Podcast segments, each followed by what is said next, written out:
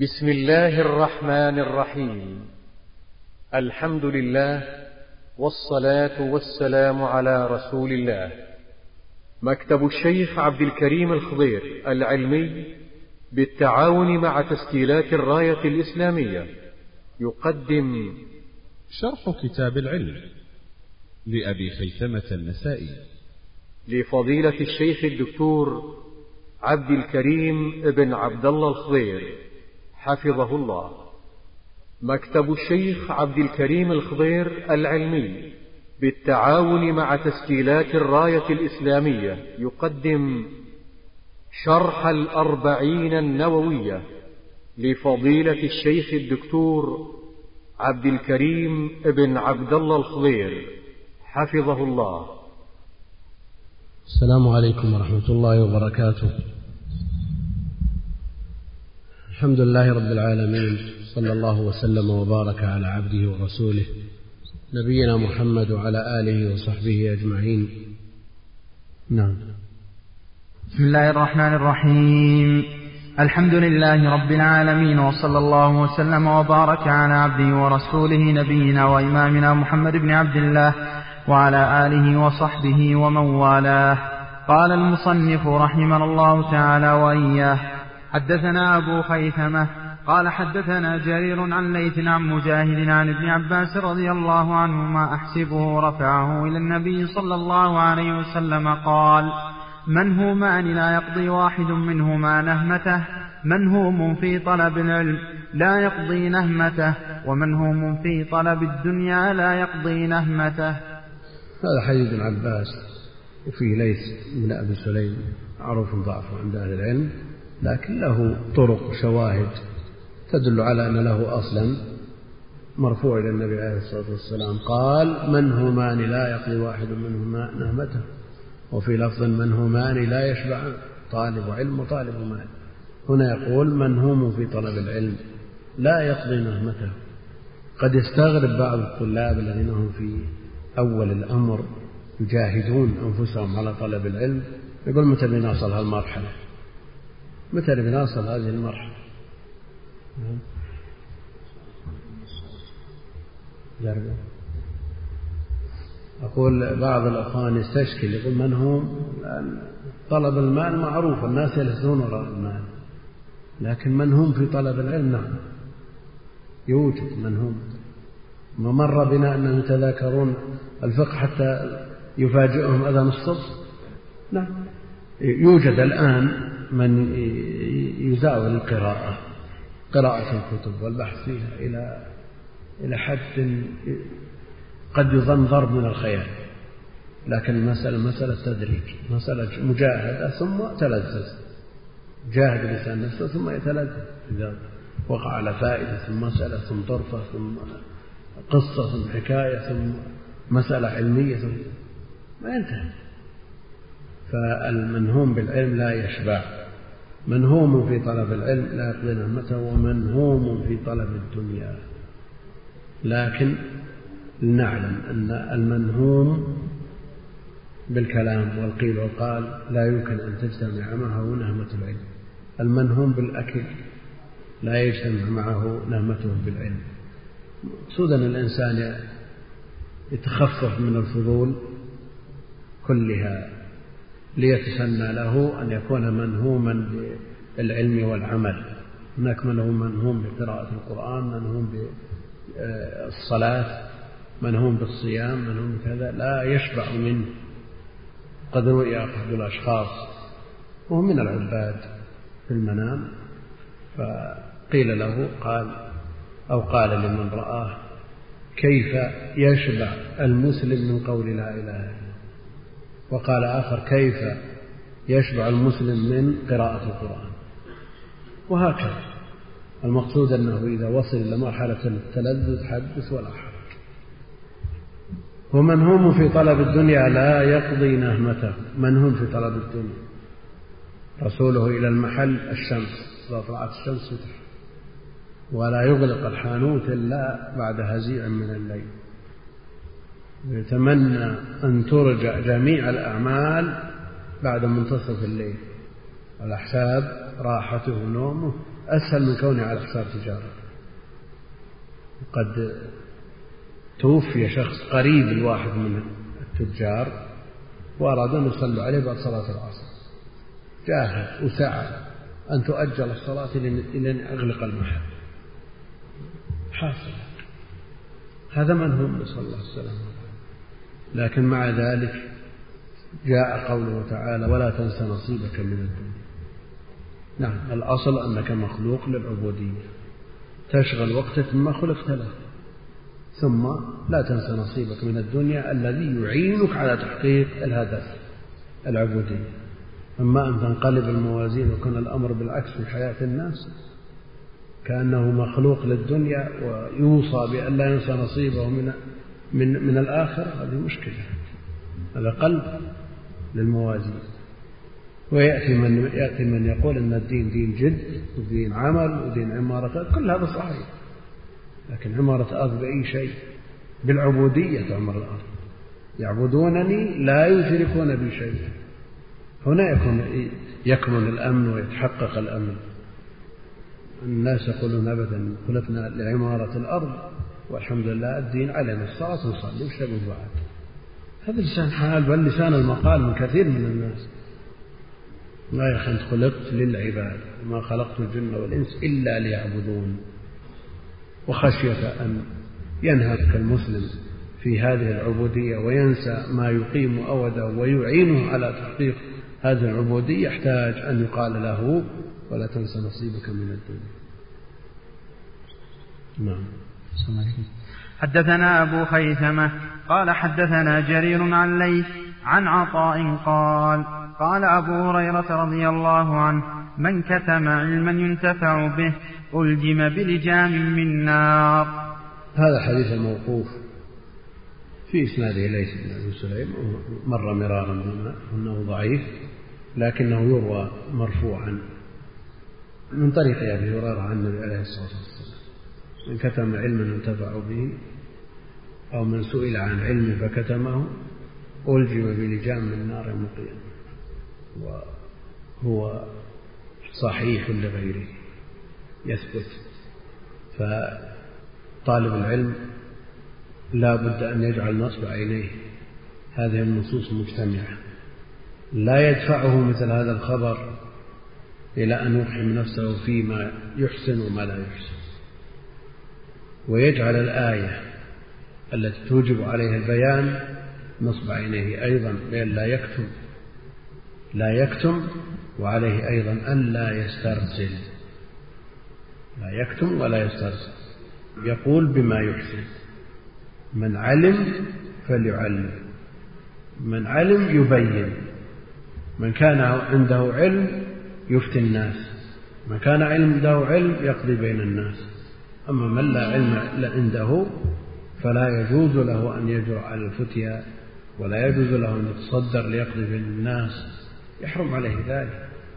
والقضاة ثلاثة قاضيان في النار وقاضي في الجنة. منهم الجاهل الذي لا يعلم بين الناس بجهل أو يفتي يفتي الناس بجهل هذا يكذب على هذا يكذب على الله. يقول إن مراد الله من هذه المسألة كذا أو حكم الله في هذه المسألة كذا. فهو موقع عن الله. فليحذر كل الحذر أن يجرؤ على الفتية ويحذر أيضا كل الحذر أن يكتم مع العلم. المسألة تحتاج إلى إلى توسط في النظر والنظر إلى النصوص كلها. النصوص التي تمنع فمن الممنوع والنصوص التي تحث من الذي يحث من الذي يقدم ومن الذي يحجم مع الأسف أن كثير من من توفرت لديه الأهلية أحجم فترك المجال لأناس ليس لديهم الأهلية. فوقعنا في المحظورين معا. والله المستعان. نعم. حدثنا أبو خيثمة قال حدثنا جرير عن ليث عن يحيى عن علي رضي الله عنه قال ألا أخبركم بالفقيه حق الفقيه؟ الذي لا يقنط الناس من رحمة الله ولا يرخص للمرء في معاصي الله ولا يدع القرآن رغبة إلى غيره. إنه لا خير في عبادة لا علم فيها ولا خير في علم لا فقه فيه ولا خير في قراءة لا تدبر معها. وهذا أيضا أثر موقوف على علي رضي الله عنه في طريقه ليث بن أبي سليم. يقول ألا أخبركم بالفقيه حق الفقيه؟ فقيه حق الفقيه. الذي هو بمنزلة الطبيب الماهر الذي لا يقنط الناس من رحمة الله. نعم لأن القنوط واليأس من رحمة الله موبقة من الموبقات. هذا يبعث على الترك ترك العمل. كما أنه أيضا بالمقابل لا يؤمنهم من مكر الله فينبغي أن يكون طبيبا حكيما نبيها يضع العلاج في موضعه شخص الداء ويضع العلاج. وذكرنا أنه إذا وجد هذا الفقيه الذي هو بمنزلة الطبيب هذا العالم في مجتمع لحظ فيه التفريط يعالج مثل هؤلاء بنصوص الوعيد ليردهم إلى حظيرة التوسط لأنه في الأصل مفرطون. لكن بالعكس إذا لحظ في مجتمعه الإفراط والتطرف والغلو يعالج داءهم بنصوص الوعد فلا يقنط من رحمة الله ولا أيضا يجعلهم يأمنون من مكر الله. هذا هو الفقيه كل الفقيه. ولا يرخص للمرء في معاصي الله. لا يرتكب الرخص باستمرار ويتتبع الأقوال التي تسهل على الناس على حد زعمه. الآن ينادى بفقه التيسير الذي هو في الحقيقة فقه التضييع فقه التضييع والتميير ويستدل لذلك بأن الدين يسر. نعم الدين يسر وما جعل عليكم في الدين من حرج لكنه أيضا دين عبودية دين عبودية ودين تكاليف. والجنة حفت بالمكاره والتكليف إلزام ما فيه كلفة ومشقة ماذا يقول صاحب فقه التيسير عن صيام الهواجر؟ ماذا يقول عن قيام الليل؟ قام حتى تبطرت قدماه عليه الصلاة والسلام. نعم التيسير في مقابل العسر في مقابل الآثار والأغلال التي كانت على من قبله. تكليف ما لا يطاق ما عندنا تكليف ما لا يطاق. يعني ما كلفنا في اليوم والليلة ألف ركعة لا. خمس صلوات كتبهن الله في اليوم والليلة. ومن زاد زاد أجره أعني على نفسك بكثرة السجود. فمثل هذه الأمور التي هي في مقدور العبد هي داخلة في التيسير. وفي ويشملها إن الدين يسر. أما ما لا يطيقه الإنسان مهما عليكم من الدين ما تطيقون فإن الله لا يمل حتى تملوا. الإنسان أن يرفق بنفسه حدود ولا يعطيها من الآمال ويفتح لها الآفاق بحيث يترك العمل لا. فالمسألة مسألة توسط. فلا يرخص للمرء في معاصي الله يعني يأتي من شرب نبيذ مثلا يقول الحمد لله عند أبي حنيفة جائز نعم. قام أن أكل ذبيحة أو أو من حيوان لا يجيزه عامة أهل العلم. الحمد لله هذا عند مالك فيه سعة ويأتي يقول هذا عند أحمد كذا لا لا. هذا تضييع هذا الذي يسميه أهل العلم تتبع الرخص هذه زندقة عند أهل العلم. لأنه ما من مسألة إلا وفيها قول سهل. حتى يخرج الإنسان من دينه. يستدلون بأن النبي عليه الصلاة والسلام ما خير بين أمرين إلا اختار أيسرهما وهذا في وقت يعني في وقت قبل استقرار الحكم. اختار أيسرهما ليكون شرعا. أما بعد أن استقر الحكم بدليله فعلى المرء أن يعمل ما يدل عليه الدليل سواء كان أيسر أو أشد. ولذا إذا جانب ما ما يدل عليه الدليل صار في الإثم. والمسألة مقيدة بما لم يكن إثم. فالذي يختار غير ما يدل عليه الدليل ارتكب الإثم. والله المستعان. ولا يدع القرآن رغبة إلى غيره. مع الأسف كثير من المسلمين انشغلوا عن القرآن بالقيل والقال والصحف والمجلات والقنوات. تجد بعض طلاب العلم عنده استعداد يفل الجرائد كلها. أو المسلم الموظف بعد ما يطلع من وظيفته إلى أن ينام يزلب الجرائد علشان إيش؟ ماذا تستفيد من هذه الجرائد؟ هذا خبر سيء وهذا تهكم بالدين وهذا استهزاء بالمتدينين وهذه صورة عارية وهذا خبر الكلام ومع ذلك هذا ديدا كثير من الناس ويمر عليها اليوم واليومين والأسبوع والشهر ما فتح المصحف أن تيسر له أن يحضر إلى الصلاة قبل الإقامة بدقيقتين ثلاث خمس قرأ قراءة الله أعلم بها قرأ له ورقة ورقتين وعلية. وبعض الناس ما يعرف القرآن إلا في رمضان. هذه مشكلة. ولذا يقول ولا يدع القرآن رغبة إلى غيره. نعم هناك علوم يعني لا يشمل هذا الكلام النظر في في السنة مثلا أو في العلوم المساندة التي تعين على فهم القرآن كلها من العناية بالقرآن. لأن السنة تفسر القرآن توضح القرآن. العلوم التي تعين على فهم القرآن والإفادة من القرآن والاستنباط من القرآن كلها داخلة في تعلم القرآن. إنه لا خير في عبادة إما فيها. العبادة على جهل لا خير فيها. قد يرتكب هذا العابد مبطل لهذه العبادة وهو لا يشعر. ولا خير في علم لا فقه فيه. يعني تجد بعض الناس من هم بقراءة الكتب لكن لا يفهم ولا يريد أن يفهم. مجرد سرد لا يقف عند المسائل ولا يحرر مسائل ولا يحقق مسائل. لا خير في علم لا فقه فيه ولا خير في قراءة. لا تدبر معها يعني الخير المرتب على التدبر لا يتم بالتدبر. نعم وأما قراءة الحروف فتتم مع غير التدبر. وفضل الله واسع. والله المستعان. حدثنا أبو خيثمة قال حدثنا جرير عن ليث عن مجاهد عن ابن عمر رضي الله عنهما قال يا أيها الناس لا تسألوا عما لم يكن فإن عمر كان يلعن أو يسب من يسأل عما لم يكن.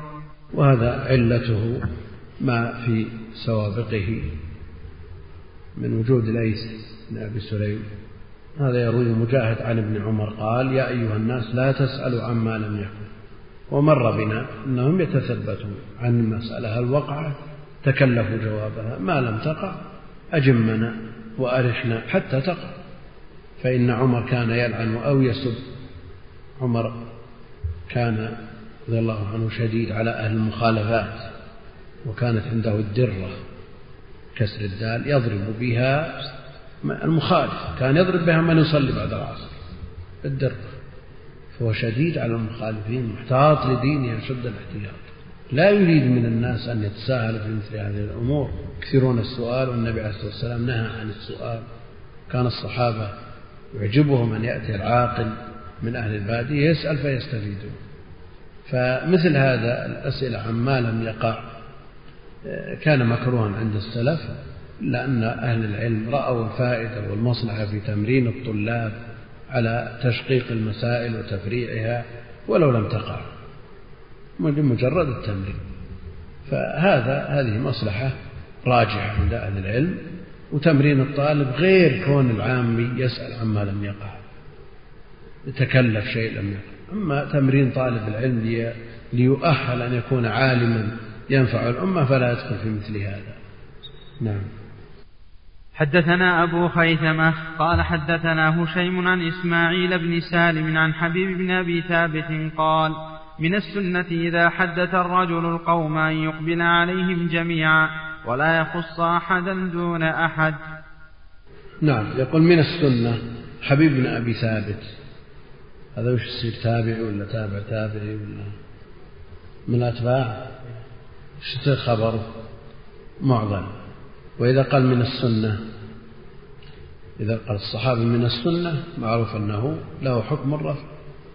قول الصحابي من السنة أو نحو أمرنا حكمه الرفع ولو بعد النبي قاله بأعصره إذا قال الصحابي من السنة حكم الرفع لكن إذا قاله التابعي يحتمل أن يكون سنة النبي عليه الصلاة والسلام أو سنة من بعده من الخلفاء. وسالم يقول وهل يريدون بالسنة إلا سنة النبي عليه الصلاة والسلام؟ كما في الصحيح. على كل حال هذا خبر مقطوع. يحتمل أن يكون سنة من أدركه من أهل العلم أو من الولاة الذين يخطبون بالقوم أو يحدثون القوم من السنة إذا حدث الرجل القوم أن يقبل عليهم جميعا. ولا يخص أحدا دون أحد. نعم يعني على العالم أن يقسم بين طلابه بالسوية فينظر إليهم جميعا. نعم. إذا تيسر له ذلك أما إذا كثر الجمع وبعد من على اليمين والشمال بحيث يشق عليه. المقصود أنه لا يخص بحديثه واحد بعينه فيغار بقية الطلاب. والنبي عليه الصلاة والسلام يقول إنما أنا قاسم والقاسم عليه العدل في القسمة. نعم والله المعطي فيقسم عليهم جميعا يقبل عليهم جميعا ويعتني بهم جميعا. ولا يخص أحد دون أحد لا سيما إذا كان بحضور الآخرين إذا كان بحضور الآخرين. لكن لو مدح الشيخ كتاب أو سئل عن كتاب وأثنى عليه وأشاد به والطلبة جمع غفير لا يستطيع أن يؤمن الكتاب لهم فانقسم الطلاب منهم من غادر الدرس يبحث عنه في المكتبات ومنهم من بقي قال له الشيخ ترى موجود في المكتبة الفلانية. ومنهم من خواص الشيخ قال عندي لكم نسخ. وبين للجميع أهمية الكتاب. ووضح لهم أنهم يحتاجون هذا الكتاب. بعض الطلاب صار يتخبط مثل الرياض أخذ له يوم يومين يبحث المكتبات عن هذا الكتاب وبعضهم الذين بقوا قال لم تروا المكتبة الفلانية. فأراحهم ساعة وهم راجعين ونص ساعة بعض من حوله من الطلاب الذين لهم اتصال به مباشر قال عندي لكم نسخة هل يكون ظلم بعضهم على حساب البيان المطلوب للجميع بين ولا يلزم أن يؤمن الكتاب للجميع أو يدل للجميع لكن من النصيحة إذا أمكنه أن ييسر على الجميع ومن تمام النصيحة والفضل أيضا أن يسعى في تأمين الله. لكن إذا ما تيسر هذا لا يلزم. نعم. حدثنا أبو خيثمة قال حدثنا وكيع عن أبي كيران قال سمعت الشعبي قال إذا سمعت شيئا فاكتبه ولو في الحائط. نعم الشعبي مر بنا أنه لا يكتب. ما كتب سودة على بيت فيحث غيره بالكتابة والذي يحث على الكتابة الذي يحتاج إليها الذي لا يحفظ من أول مرة الذي يسمع الشيء ولا يحفظ مثل هذا يؤمر بالكتابة. ولو في الحائط إذا لم يجد عنده ما يكتب به من قرطاس ونحوه. فلا تضيع الفائدة ولا يضيع العلم يكتب الفائدة.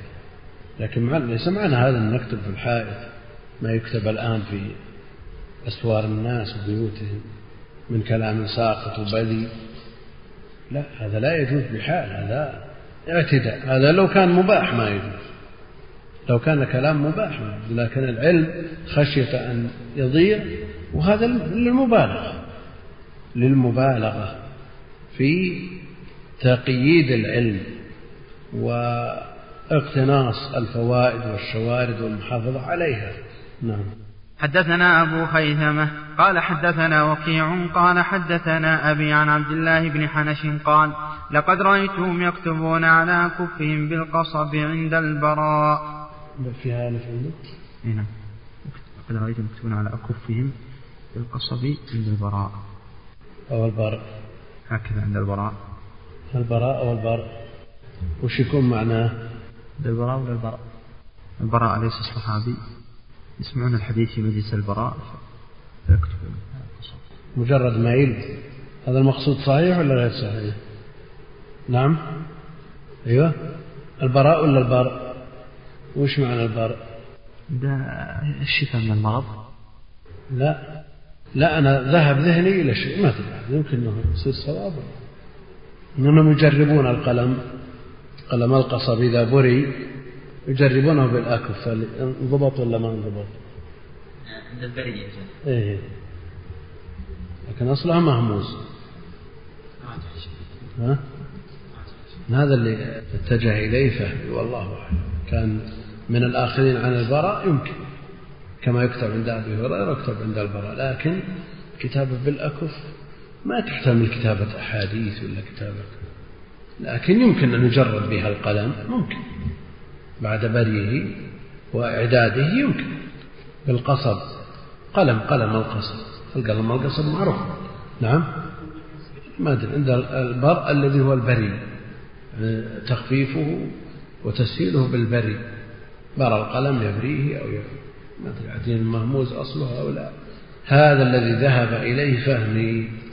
مراجعة المصادر يمكن يتبين. نعم. وعلى كل حال أثر. يكتبون على أكفهم. مستحيل يكتبون أحاديث بأكفهم. نعم. اللهم إلا إذا كتبوه في وقت ما عندهم قرطاس ثم ذهبوا نقلوه لئلا ينسى. ممكن. على كل حال هذا من حرصهم على الكتاب. من حرصهم على الكتاب نعم. حدثنا أبو خيثمة قال حدثنا وكيع عن عكرمة بن عمار عن يحيى بن أبي كثير عن ابن عباس رضي الله عنهما قال قيد العلم بالكتاب من يشتري مني علم من يشتري مني علما بدرهم. واللي بعده مثل حدثنا أبو خيثمة قال حدثنا وكيع قال حدثني المنذر بن ثعلبة عن علباء قال قال علي عليه السلام من يشتري مني علما بدرهم؟ قال أبو خيثمة يقول يشتري صحيفة بدرهم يكتب فيها العلم. لا يبيعون العلم وجمهورهم لا يأخذ على التحديث أجر وإنما يشترون هذا العلم يعني تكلفة هذا العلم. قد يكلف مثلا حضور الدرس عند فلان من الناس مبلغ ويراد بذلك ما يحتف به وما يحتاج إليه يحتاج إلى قلم يحتاج إلى دفتر يحتاج إلى كتاب تراجع حساباتك هل هذا الشيخ عنده من العلم ما يكلف بمقدار ما يعلمنا به؟ الآن والله الحمد توسعت الدنيا والتعليم مجانا لكن في السابق مثلا يذكر أن الطلاب يأتون إلى الشيخ ليقرأوا عليه في الكتاب. فيقول مثلا هذا اليوم كل واحد منكم يجيب درهم للقربة قربة الماء. اليوم الثاني تحضرون درهم من أجل الرمل الذي يفرش به المدرسة؟ درهم للبسط درهم لكذا. شاف مسألة موازنة. من يشتري علم ثلاثة دراهم عند هذا؟ المسألة ما نتصور أن مسألة درهم لو تعطيه بزرك ولا شيء ريال ريالين عشرة ما, ما ترضي. الآن ولا الحمد الأمور متيسرة لكن في وقت الدرهم يحتاج إليه يفك أزمة. فإذا كان هذا العلم لا يسوى درهم عند هذا الشيخ الحضور عنده مضيعة وقت. لكن بعض أهل العلم من يكون العلم عنده بخزائن الأرض كما فعل طاووس. أهدى لعكرمة نجيبا بستين دينارا. عكرمة مولى. يقول حاضرين تهدي مولى ستين دينار يكفيه نجيب دينارين أو ثلاثة. قال لا لا. ألا أشتري علم ابن عباس بستين دينار؟ أشتري علم ابن عباس بميزانيات الدول. وش ستين دينار؟ مسألة مسألة مسألة علم يعني رفعة في الدنيا والآخرة. فمن يشتري علما بدرهم؟ هو محتاج إلى قلم. وورقة وشيء من هذا كلها ما تساوي درهم. وهذا من باب التنشيط على طلب العلم. درهم وش بالنسبة للعلم. قال أبو خيثم يقول يشتري صحيفة بدرهم يكتب فيها العلم. فيكون هذا العلم كلفه درهم. الناس في أمور الدنيا يحسبون حساباتهم وميزانياتهم وكذا وينظرون في الربح والخسارة. معقولة لكن في العلم ربحان على أي وجه؟ تقول والله العلم يكلفنا كتب يكلفنا مسجل وأشرطة وتعب وروحات وجيات وبنزين وأوقات. يا أخي وش هذا بالنسبة لما تستفيده من علم؟ هذا لا شيء. هذا لا شيء بالنسبة لما تستفيده من علم. نعم. صحيح. حدثنا أبو خيثمة قال حدثنا وكيع عن ابن عون عن محمد قال قلت لعبيده أكتب ما سمعت. قال لا. قلت إن وجدت كتابا أقرأه. قال لا. نعم ماذا عن عبيدة بن عمرو السلماني؟ يقول أكتب يسأله عن محمد قال محمد بن نعم تابع يرجع محمد بن سيرين يسأل عبيدة. أكتب ما سمعت؟ قال لا. لماذا؟ لأنك إذا كتبت اعتمدت على الكتابة فأهملت الحفظ. قال إن وجدت كتابا أقرأه؟ قال لا. احفظ. لا تعتمد على الصحف ولا على الكتب لأنك إذا اعتمدت على كتابتك نسيت الحفظ. إذا اعتمدت على كتاب غيرك لا تأمن التحريف والتصحيف فالذي يعتمد على الكتب لا شك أنه يقع في شيء من التصحيف والتحريف. والذي لا يعتمد على الأخذ من أفواه الشيوخ هذا يكثر عنده الخطأ. شيخ من الكبار يقرأ. في ترجمة راوي روى عن فلان وفلان وعنه سلمة بن كهفل ها؟ بن كهيل. يقول بن كهفل ومن الكبار؟ الله أنه من الكبار اللي تولون افتاء الناس لكن هذا سببه إيش؟ ما أخذ من الشيوخ ما تلقى عن الشيوخ. أخذ هذا العلم من الصحف. فكونه يعتمد على كتاب يقرأه لا. نعم إذا تأهل وصار عنده ملكة وخبرة ودربة على معرفة كيف يقرأ الكتب ويعرف الرجال لأن معرفة الرجال من أشق الأمور لأنها أمور توقيفية لابد تسمعها لابد إن لم تسمعها تذهب إلى كتب الضبط. التي تضبط لك اسم هذا الرجل. أما تقرأ من كتاب يحتمل تصحيف يروح نقدك خلاص. انتهى. يضحك عليك.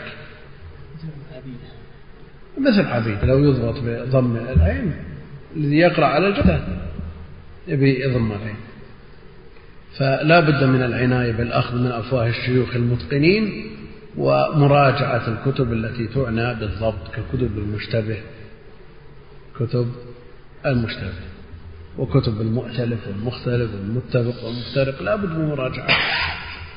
ومن كان علمه من كتابه كان خطأه أكثر من صوابه. وإذا انتقدوا شخصا قالوا علمه من الكتب من الصحف. هذا يقع في المضحكات. نعم.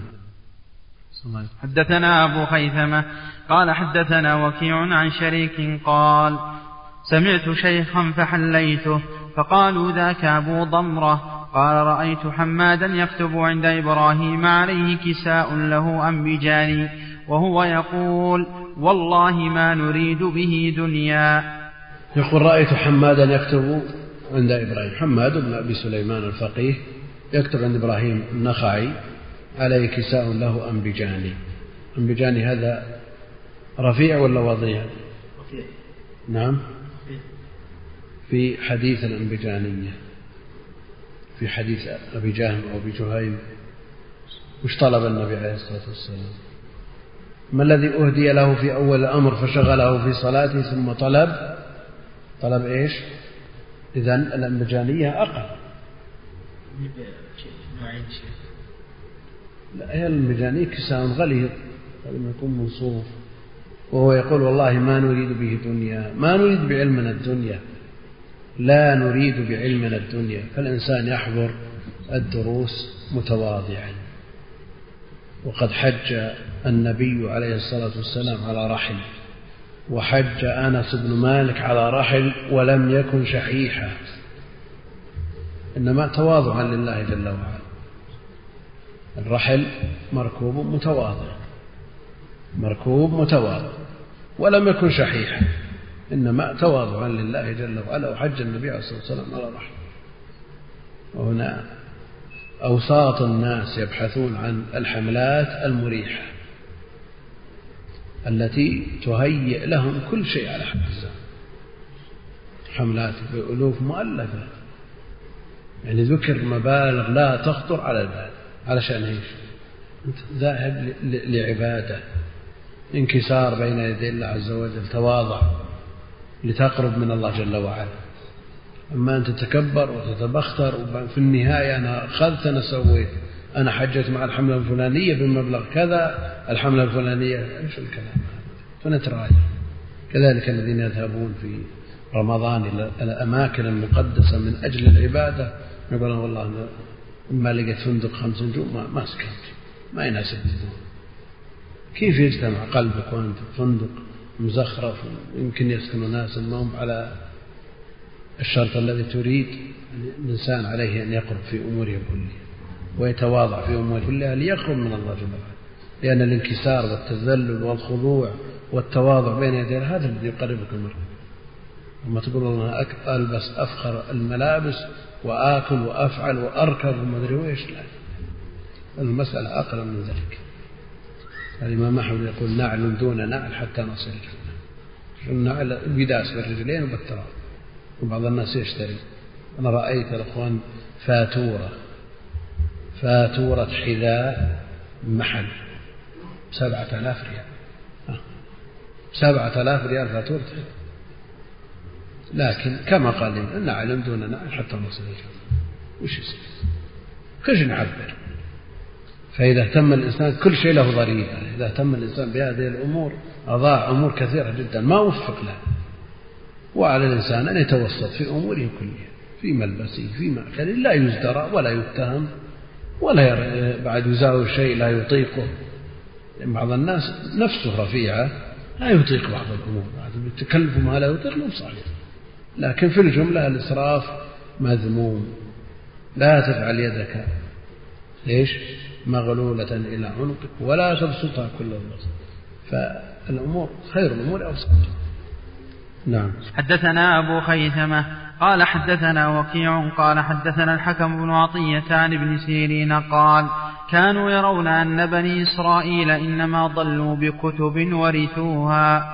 نعم بنو إسرائيل إنما ضلوا بكتب محرفة محرفة ورثوها وكتب تروى بدون أسانيد لا خطم لها ولا أزمة.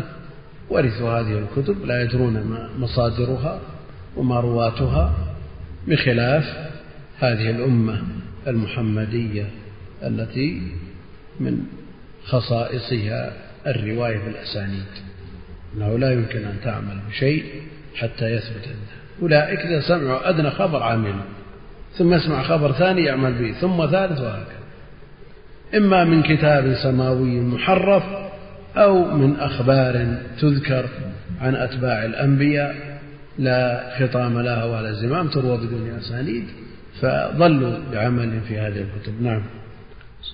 حدثنا أبو خيثمة قال حدثنا وكيع عن طلحة بن يحيى عن أبي بردة قال كتبت عن أبي كتابا فظهر علي فأمر بمركن فقال فأمر بمركن فقال بكتبي فيها فغسلها. عن أبي بردة ابن ابن أبي موسى الأشعري.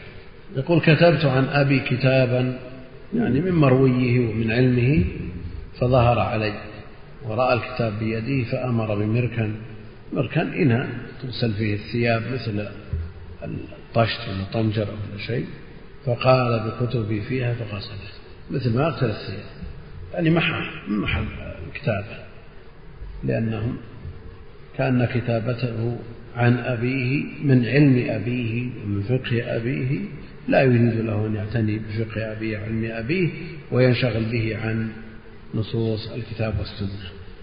الطالب عليه طالب العلم عليه أن يعنى بنصوص الوحيين. الأصل نعم. حدثنا أبو خيثمة قال حدثنا وكيع عن عمران بن حدير عن أبي مجلز عن بشير بن نهيك قال كتبت عن أبي هريرة كتابا فلما أردت مفارقه قلت يا أبا هريرة إني كتبت عنك كتابا فأرويه عنك. قال نعم ارويه عني. نعم ماذا كتب عن أبي هريرة؟ من علمه بشير بن نهيك تقدم. كتب عن أبي هريرة واستأذنه في أن يرويه عنه. استأذنه في أن يرويه عنه. لأنه ما كل العلم يتاح للرواية والنقل. من بعض التعليقات لبعض الناس لا يريد أن تنتشر عنه ولا يريد أن شيء من هذا العلم ينسب إليه. من باب التحري ومن باب الورع. بعض الناس يقول اسمه ولا تروه الناس. نعم. لكن إذا حدث المحدث بحديث عن رسول الله صلى الله عليه وسلم فسمعه منه المتلقي هل له أن يمنع من روايته عنه؟ ليس له ذلك.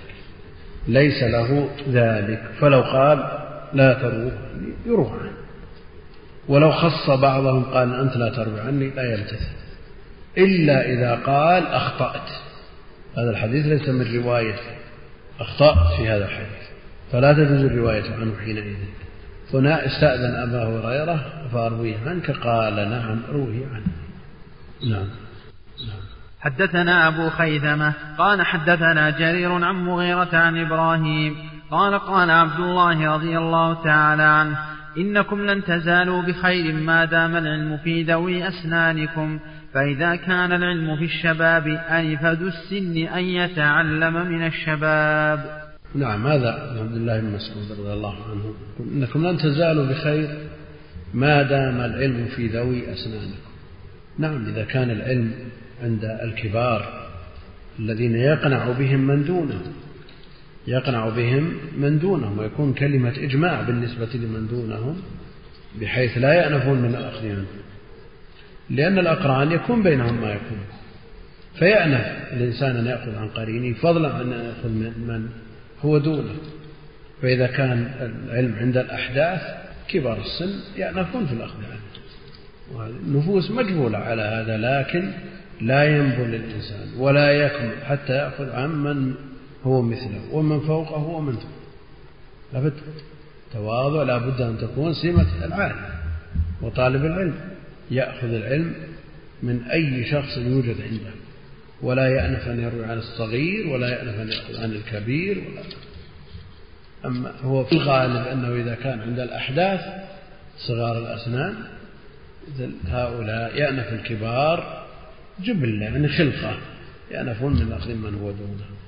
وقد يتهمونهم بالعجلة وعدم الحنكة وهؤلاء ما حنكتهم التجارب ولا عصرتهم الأيام ولا كذا يتعللون بهذا فلا يؤخذ العلم عندهم. لكن ما العذر إذا كان العلم عند أكبر شخص في البلد؟ ما يأنف أحد. ومر بكم نماذج تكاد تكون إجماع من, من الناس. ما في أحد يبي يأنف أن يأخذ العلم عن ابن باز أبدا. إجماع بين الناس. وكذلك علماؤنا وشيوخنا الكبار ما في أحد بيأنف عنهم لكن وجد شخص صغير إما أن يحذر منه بسبب أو بغير سبب.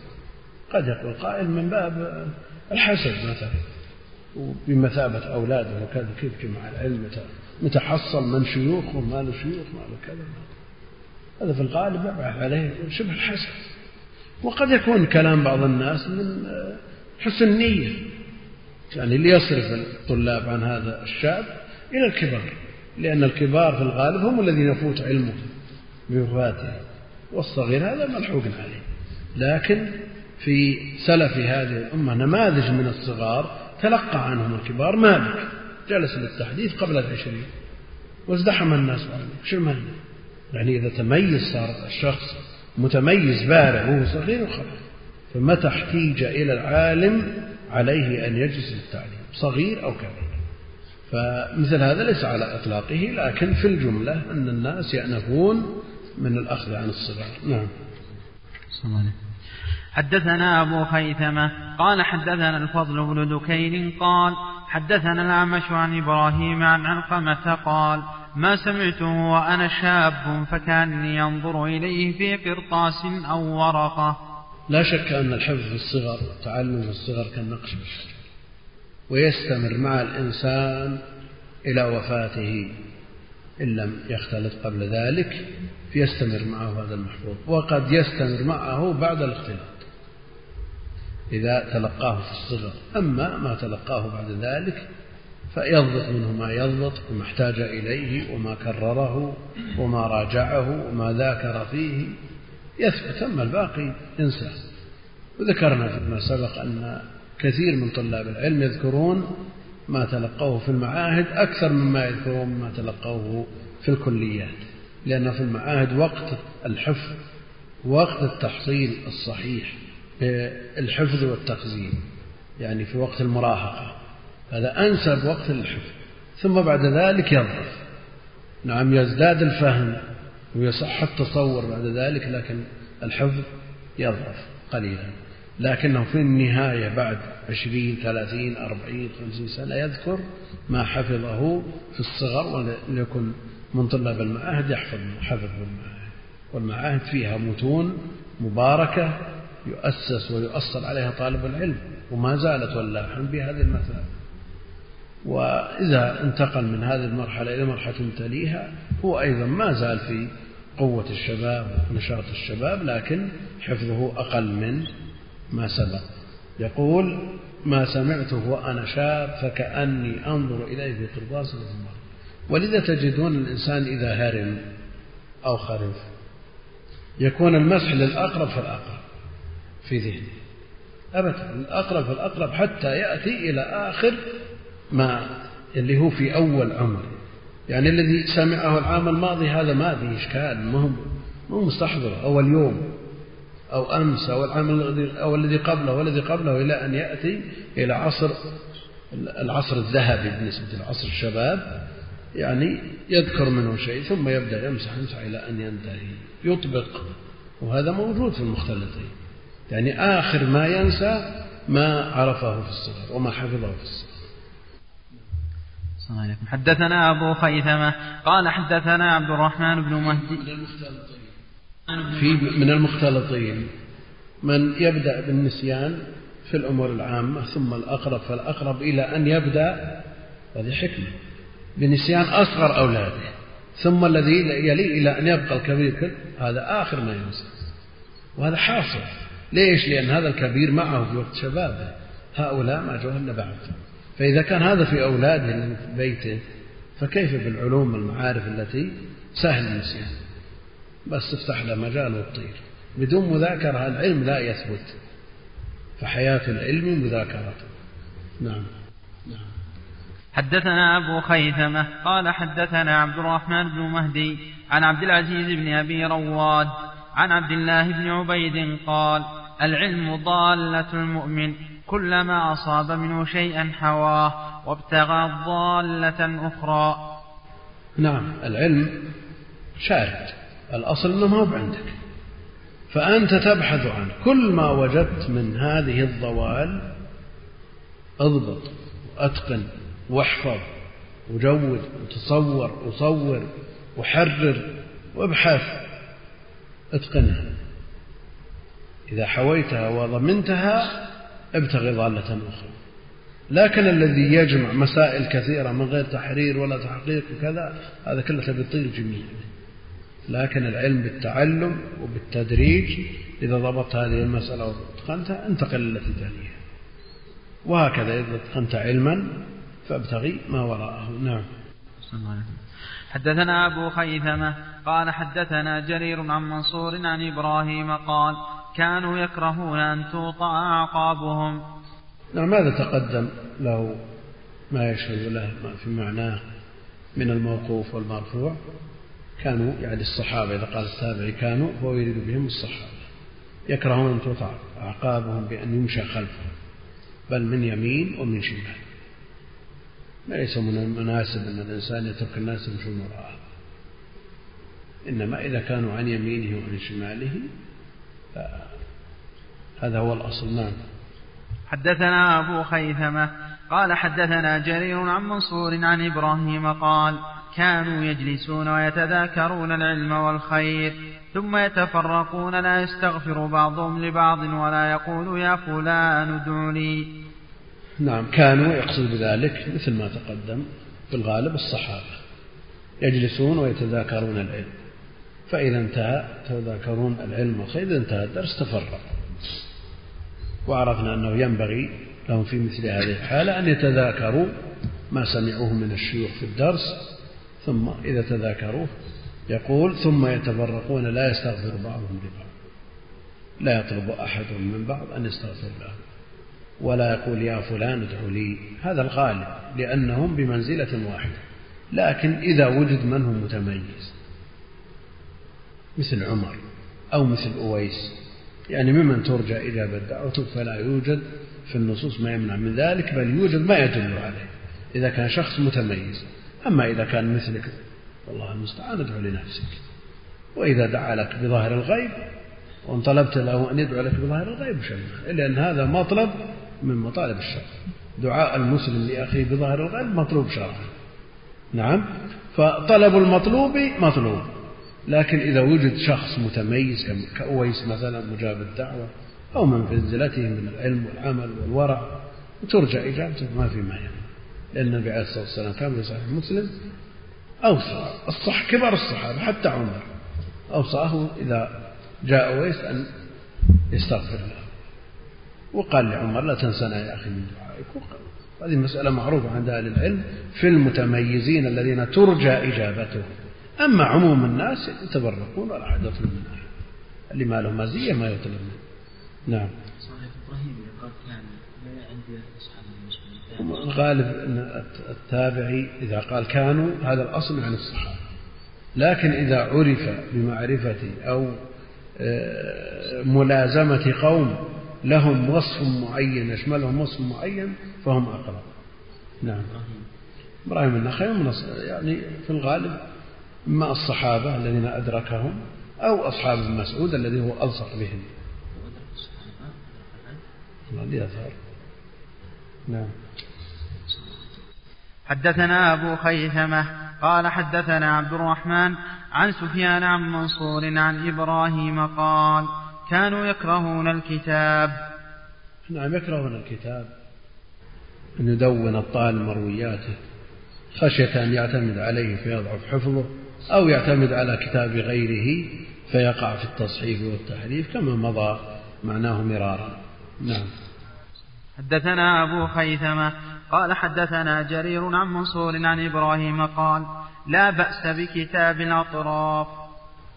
وهذا تقدم. أطراف الأحاديث التي يتذكر بها طالب العلم بقيته قد يكون عنده الورق ما يستوعب كتابة الأحاديث أو الوقت لا يستوعب. فيذكر طرف الحديث ليتذكر به. وهذا مثل ما نكتب العناصر عناصر خطبة ولا عناصر درس ولا شيء تتذكر بها ما تريد الكلام فيه. نعم.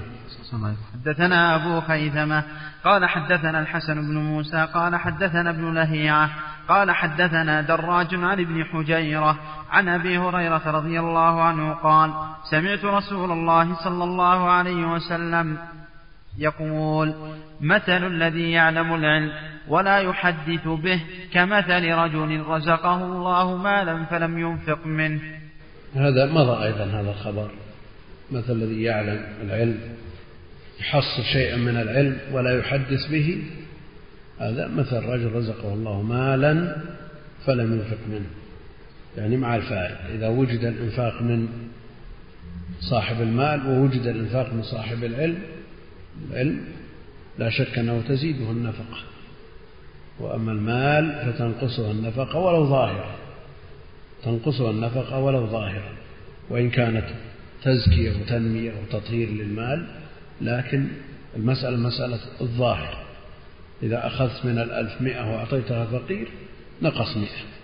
لكن وإن كان في باطن الأمر أن المال ينمو ويزكو لكن هذا نقص حقيقي مشاهد وملموس.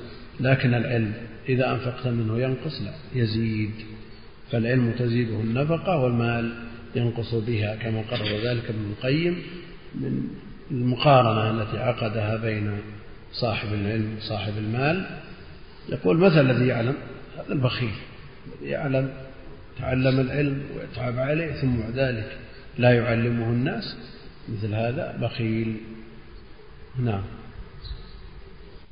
حدثنا أبو خيثمة قال حدثنا جرير عن مغيرة عن إبراهيم عن علقمة قال اطلبوا ذكر الحديث لا يدرس. تمت أحاديث أبي خيثمة والحمد لله رب العالمين. نعم ذكر الحديث يعني مذاكرته ومدارسته مع الأقران فإذا طلبت مذاكرته ومدارسته بين الأقران وفعلوا ذلك فإنه لا يدرس. ولا يمحي ولا ينسى من الصدور لكن يمحى إذا ترك وينمو ويزكو بالتعاهد والإنفاق والتعليم.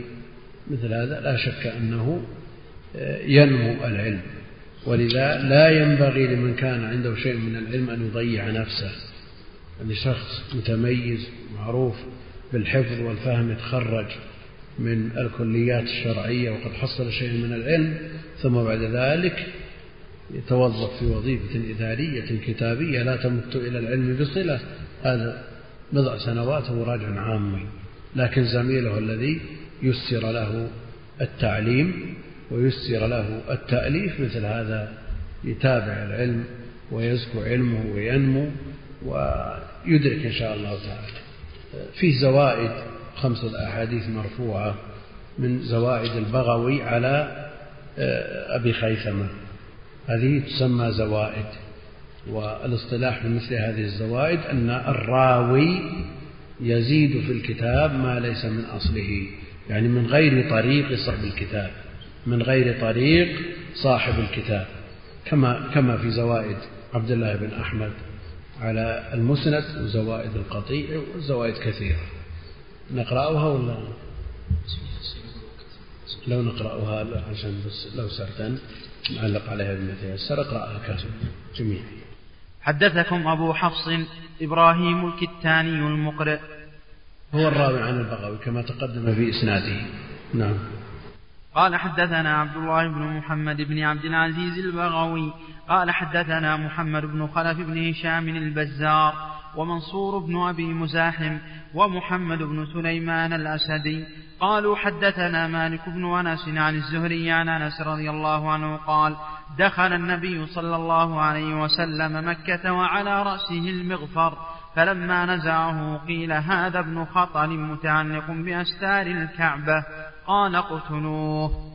حدثنا عبد الله قال حدثنا أبو نصر التمار قال حدثنا حماد بن سلمة عن قتادة عن أنس رضي الله عنه أن رسول الله صلى الله عليه وسلم كان يقول اللهم إني أعوذ بك من علم لا ينفع وعمل لا يرفع وقلب لا يخشع وقول لا يسمع. حدثنا عبد الله قال حدثنا عبد الأعلى بن حماد النرسي قال حدثنا حماد بن سلمة عن عاصم بن بهدلة عن أبي صالح عن عائشة رضي الله عنها قالت كان النبي صلى الله عليه وسلم يخرج إلى صلاة الفجر ورأسه يقطر من جماع لاحتلام ثم يصوم. حدثنا عبد الله قال حدثنا سريج بن يونس قال حدثنا هشيم قال حدثنا حميد عن أنس رضي الله عنه قال قال صلى الله عليه وسلم لا يتمنى أحدكم الموت فإن أحدكم لا يزداد كل يوم إلا خيرا. حدثنا عبد الله البغوي قال حدثنا أبو عمران الوركاني قال حدثنا سعيد بن ميسرة البكري عن أنس بن مالك عن أنس بن مالك رضي الله عنه قال كان النبي صلى الله عليه وسلم إذا صلى على جنازة كبر عليها أربعا تمت الأحاديث والحمد لله رب العالمين وصلاته على نبيه محمد وآله أجمعين. هذه الزوائد التي ذكرها الراوي راوي الكتاب عن صاحبه البغوي جرت العادة بأن ما إذا كان طريق الرواية العرض أن يقال للشيخ حدثكم فلان لتعرض عليه وهل يشترط أن يقول في النهاية نعم أو لا يشترط؟ اشترطه بعض أهل الظاهر والجمهور على عدم اشتراطه. فإذا سكت يكفي. حدثكم أبو حفص إبراهيم الكتاني المقرئ قال حدثنا عبد الله بن محمد بن عبد العزيز البغوي الراوي عن أبي خيثمة. قال حدثنا محمد بن خلف الكتاب كله يروي عن أبي خيثمة. هذه الزوائد لا تكون من طريق صاحب الكتاب. حدثنا محمد بن خلف بن هشام البزار ومنصور بن أبي مزاحم ومحمد بن سليمان الأسدي قالوا حدثنا مالك بن أنس عن الزهري عن أنس قال دخل النبي عليه الصلاة والسلام على رأسه المغفر. يعني في فتح مكة دخلوا على رأسه المغفر. دل على أنه غير محرم. فلما نزعه قيل له هذا ابن خطر لأن النبي عليه الصلاة والسلام أهدر دم بعض الناس ومنهم ابن خطل متعلق بأستار الكعبة. يظن أن الكعبة تعيذه من إهدار الدم فأمر النبي عليه الصلاة والسلام بقتله فقال اقتلوه. ثم قال حدثنا عبد الله قال حدثنا أبو نصر تمار قال حدثنا حماد بن سلمة عن قتادة عن أنس أن رسول الله صلى الله عليه وسلم كان يقول اللهم إني أعوذ بك من علم لا ينفع. العلم الذي لا ينفع وبال على صاحبه. شقاء في الدنيا والآخرة. اللهم إني أعوذ بك من علم لا ينفع وعمل لا يرفع كذا تعب لا فائدة فيه. وقلب لا يخشع قلب القاس أبعد القلوب من القلب القاس. الذي لا يخشع وقول لا يسمع.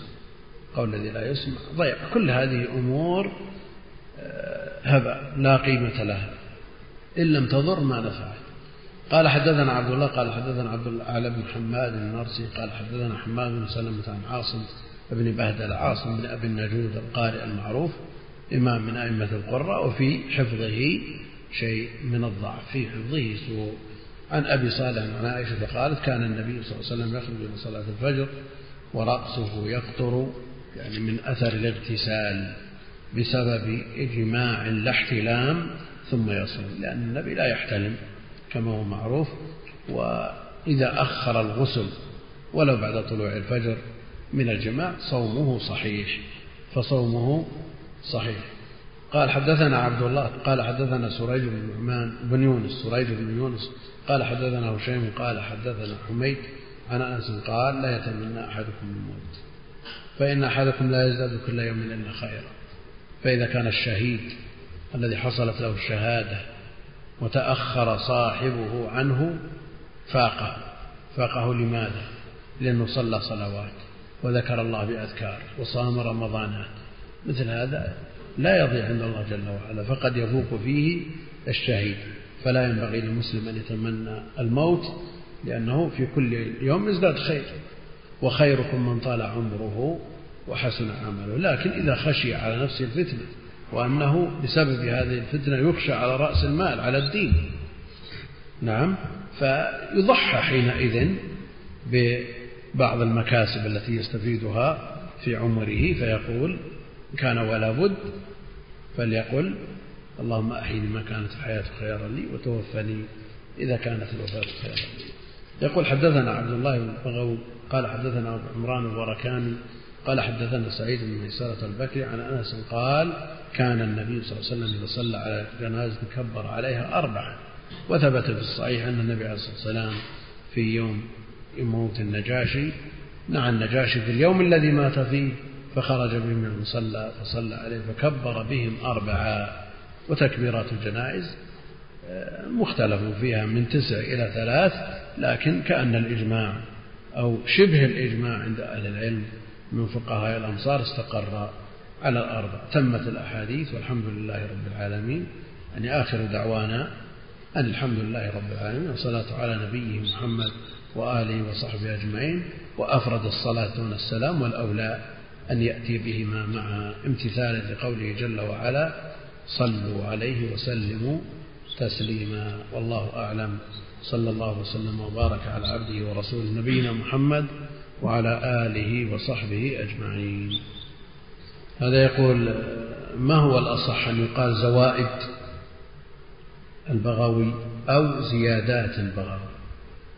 وكذا في زيادة عبد الله بن أحمد والقطيع المسلم هي زيادات لأن الزوائد اصطلح عليها اصطلاحا يخصها وهي الأحاديث التي يزيدها كتاب عن كتاب. مثل زوائد؟ مسلم على البخاري زوائد كذا هي زيادات. ما هي المناسب المناسب في ذكر هذه الأحاديث؟ ما أرى لها شيء إنما هي من مرويات الراوي أدخلها بعد نهاية الكتاب. يقول سمعت كلامكم عن الصور ويوجد لدي بعض الكتب والمجلات الإسلامية التي تحتوي على الصور ماذا أفعل بها؟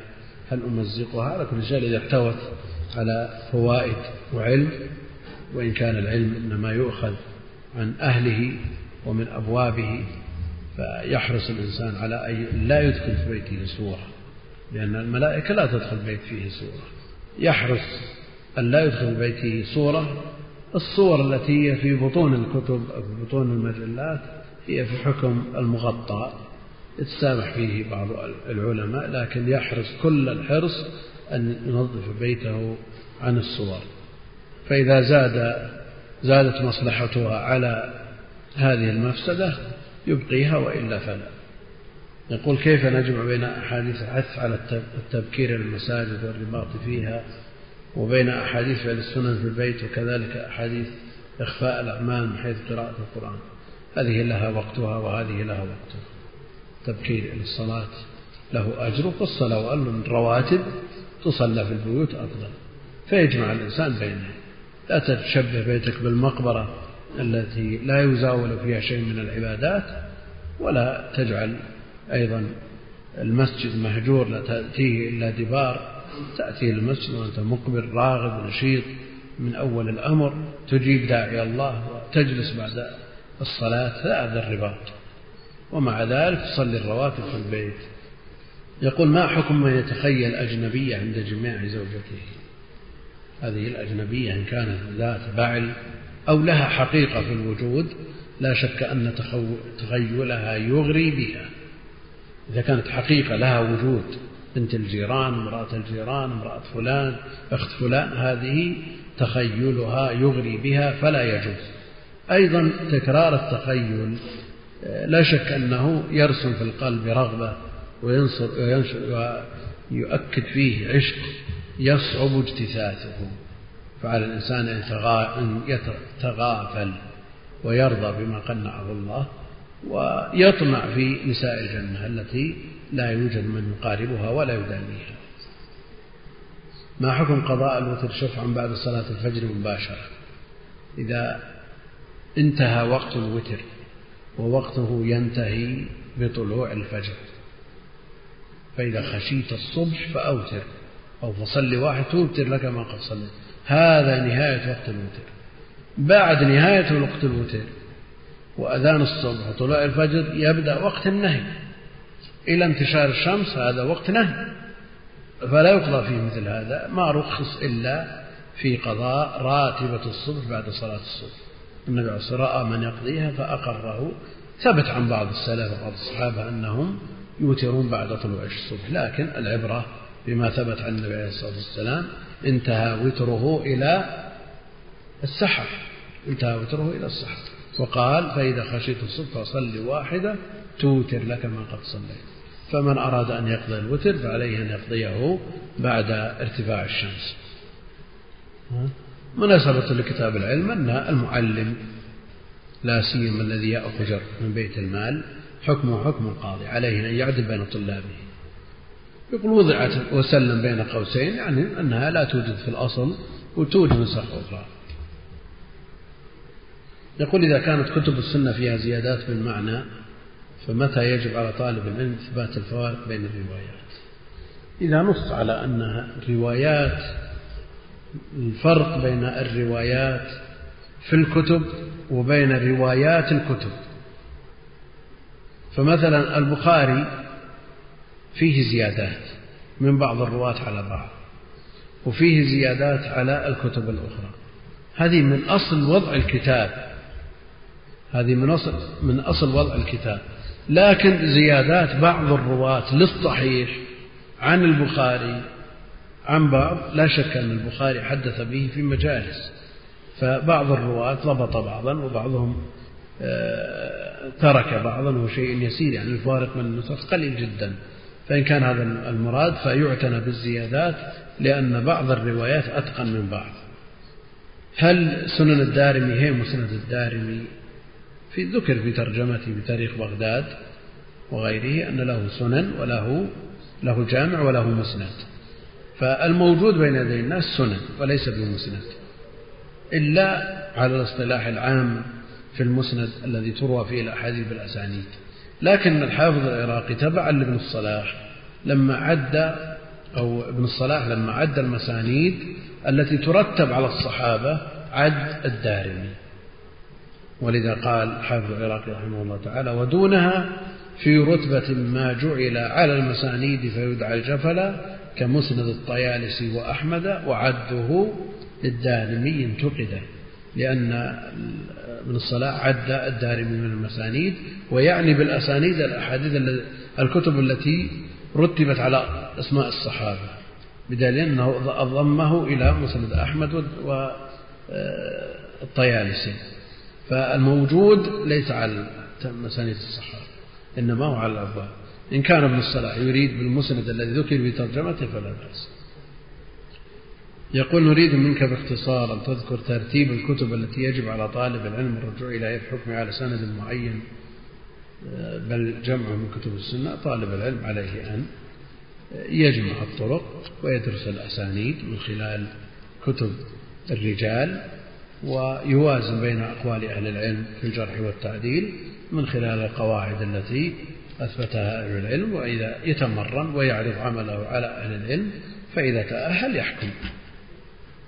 يقول ما حكم إطالة الأظفار؟ سواء أظفار اليدين أو أظفار الرجلين حيث أرى كثير من الناس من كثير من الناس أظفار رجلهم طويلة حتى أكاد أجزم أنهم لا يقلمونها مطلقا أو من مدة طويلة. على كل حال محدد أن لا تزيد على الأربعين.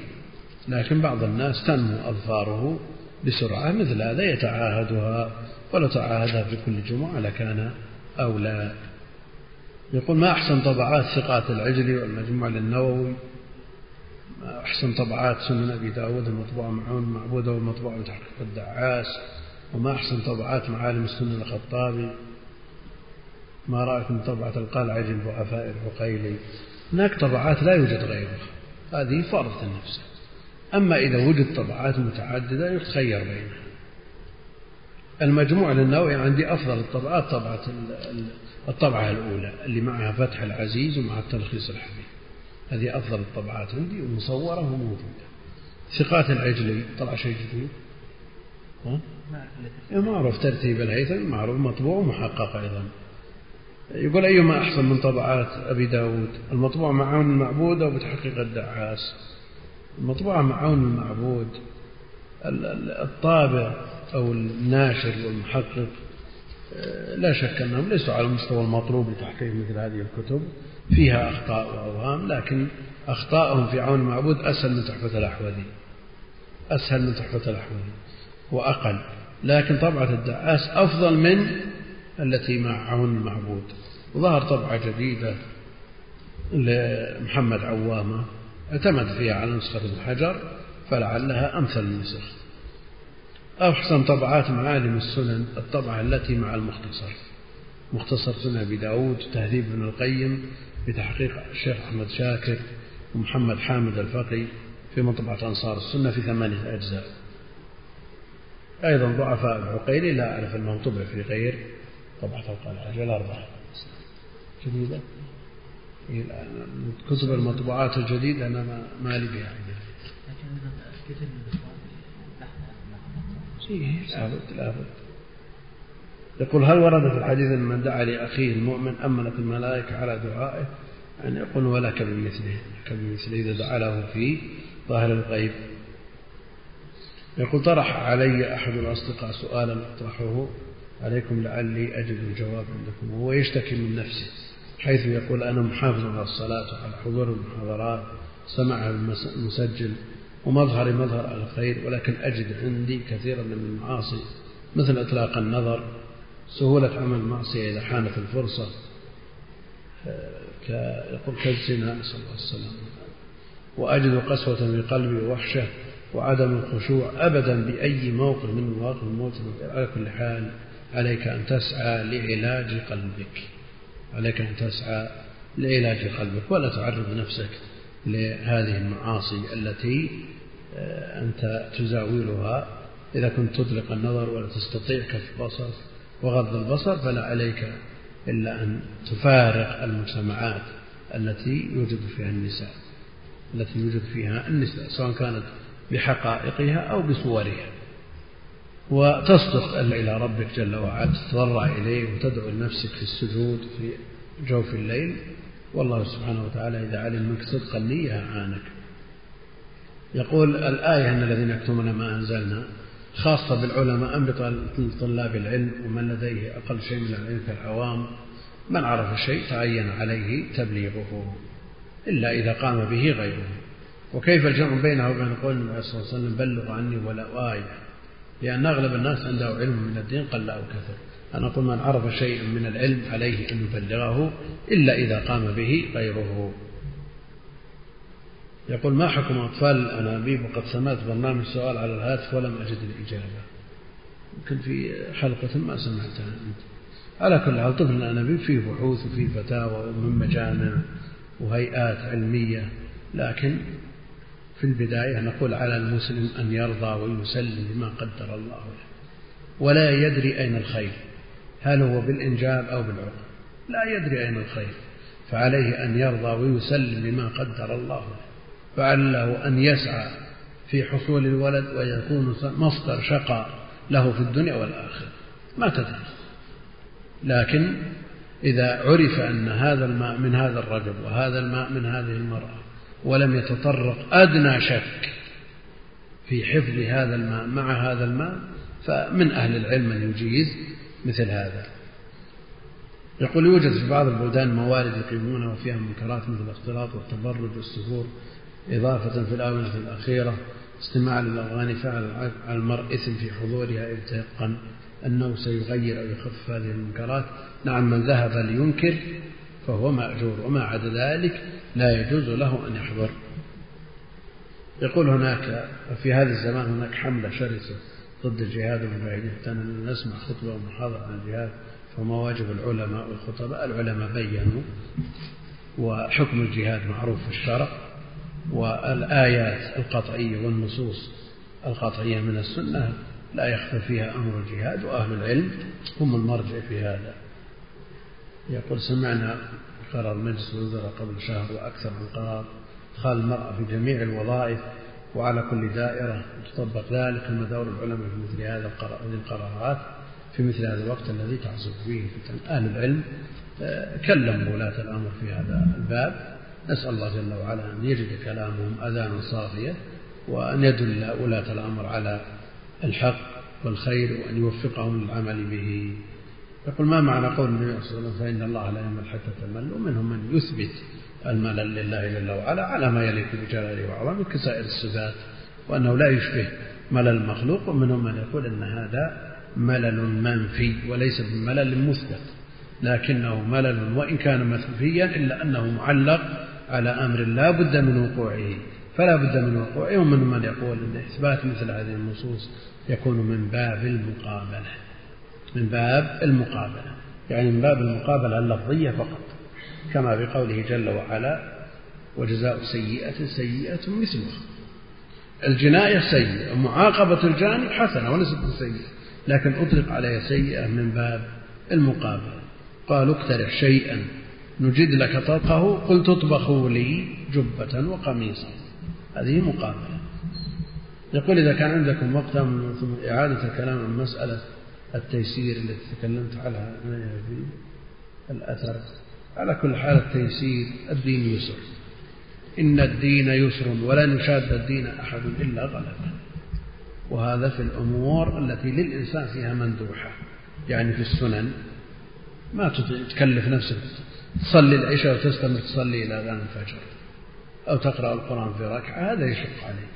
وإن وجد من بعض السلف أنه قرأ القرآن في ركعة. معروف عن عثمان وغيره.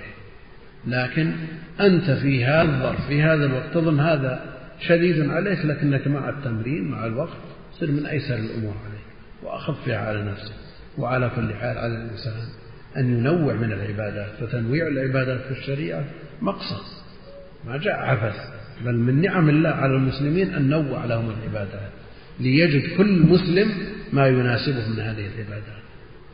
تصور لو كان جميع النوافل محصورة في المال والإنفاق. بعض الناس مستعد يصلي ألف ركعة ولا يدفع درهم.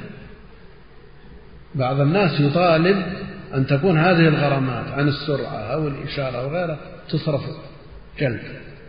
دفع 900 يجلد 900 أسهل من نعم؟